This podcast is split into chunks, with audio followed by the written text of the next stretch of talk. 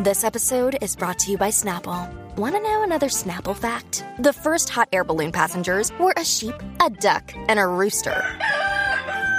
Ridiculous. Check out snapple.com to find ridiculously flavored Snapple near you.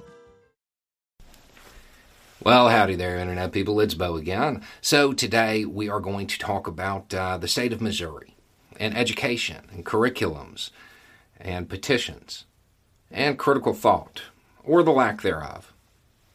If you missed the news, some students at a school related activity at Park Hill South High School circulated a petition requesting that slavery be reinstated.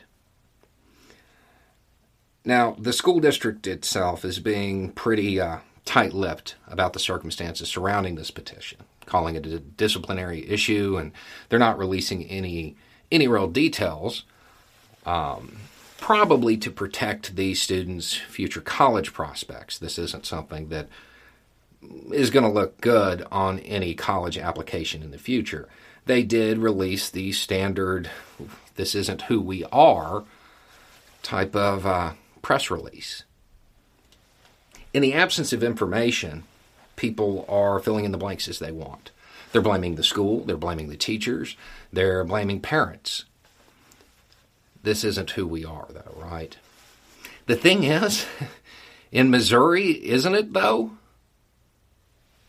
I would point out that in July and August, two months, the state probed whether or not students were learning objectionable material at school. And by objectionable, I mean they were learning to critically think about race.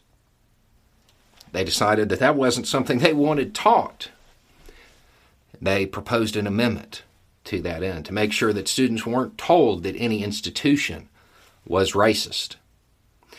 It's also worth noting that the uh, state legislature there held a hearing on race and education with with pretty much just white people. If that is the uh, the lead that the state is setting, if that's the example they're providing students, I don't know what they can expect. And I don't know how people can say this isn't who we are, because it certainly seems like that's what Missouri is. You have months worth of probes and hearings on this topic, but when it comes to uh, this incident, I'd be really surprised if the state legislature takes notice. Because they can't other people. They can't use it as a divisive issue to, uh, well, try to keep people in their place, you know? I think it's time that the uh, elected representatives in the state of Missouri decide whether they want to allow students to be encouraged to critically think and informed of the impacts of slavery that still exists today and the other racist institutions throughout American history, or they just want to put their name on this petition that was sent around by these students. Anyway, it's just a thought. Y'all have a good day.